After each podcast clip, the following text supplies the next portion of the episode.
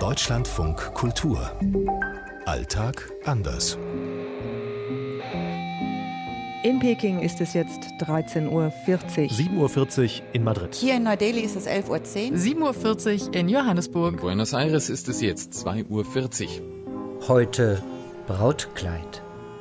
Es ist so wichtig, wie dieses Brautkleid aussieht, weil es ist ja auch immer noch so wichtig zu heiraten in Indien. Das ist in Südamerika ein kleines bisschen anders. Es ist nicht das Brautkleid, das vielleicht das Wichtigste ist, sondern da gibt es ein Fest und das ist der 15. Geburtstag. In China kommt es darauf an, wofür sich das Brautpaar entscheidet. Für eine, ich sag mal, traditionelle chinesische Hochzeit eher oder für eine westliche Hochzeit. Für viele Frauen, junge Frauen in Spanien ist die Hochzeit natürlich der größte Tag, auf den sie hinfiebern im Leben. Und natürlich denken da auch viele Frauen sehr früh an das Brautkleid.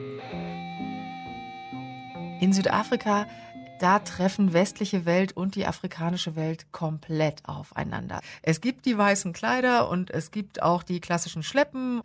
Es gibt aber gerade in den afrikanischen ethnischen Gruppen so opulente Kleider, die dann je nach Ethnie in den jeweiligen Familienstammesmustern bedruckt sind.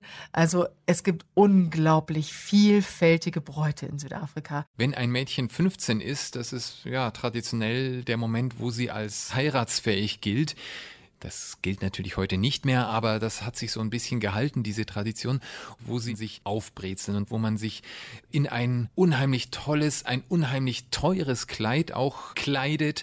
Ehrlich gesagt, es ist schon für unsere Begriffe sehr seltsam zu sehen, wie offenherzig diese Kleider dann teilweise gestaltet sind, so würde ich meine 15-jährige Tochter nicht auf eine Party schicken. Ich beneide keine indische Braut wirklich. Die Brautkleider sind riesig, die sind wahnsinnig schwer. Man wird von oben bis unten mit Gold behängt. Die leiden ohne Ende, weil es so schwer ist, was die da den ganzen Tag tragen müssen.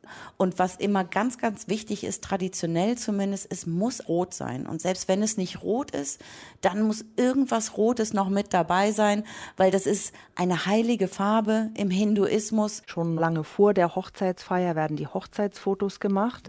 Das sieht man sehr oft in China. Da werden dann westliche Brautkleider für angemietet verbreitet.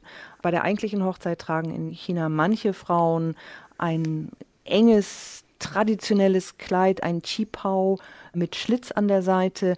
Solche Kleider sind dann in der Regel rot mit goldenen Stickereien da drauf, denn rot ist in China ja die Farbe des Glücks und des Wohlstands. Ich selbst habe schon mal eine Hochzeit bei Freunden auf Mallorca miterlebt, eines äh, mallorquinischen Paars. Und das war dann schon etwas, ja, klischeehaft. In einer kleinen katholischen Kapelle wurde geheiratet und das Brautkleid der Frau war wirklich sehr, sehr üppig mit einem sehr, sehr langen Schleier. Es war natürlich weiß, so wie man sich so ein Märchentraumkleid vorstellt, was alle Wünsche des kleinen träumenden Mädchens erfüllt. Oliver Neuroth aus Madrid. Gutkirchner, Peking. Silke Dietrich aus Neu-Delhi. Aus Buenos Aires, Ivo Maroschik. Aus Johannesburg, Jana Gent. Wer in Südafrika ein Brautkleid anfertigen lässt, der trägt das auch später auf Familienfeiern oder sonntags, wenn sie in die Kirche gehen. Brautkleider in Südafrika haben halt ganz viel auch Glitzer und das wird dann abgemacht, damit es dann im Alltag später bei festlichen Anlässen noch weitergetragen werden kann.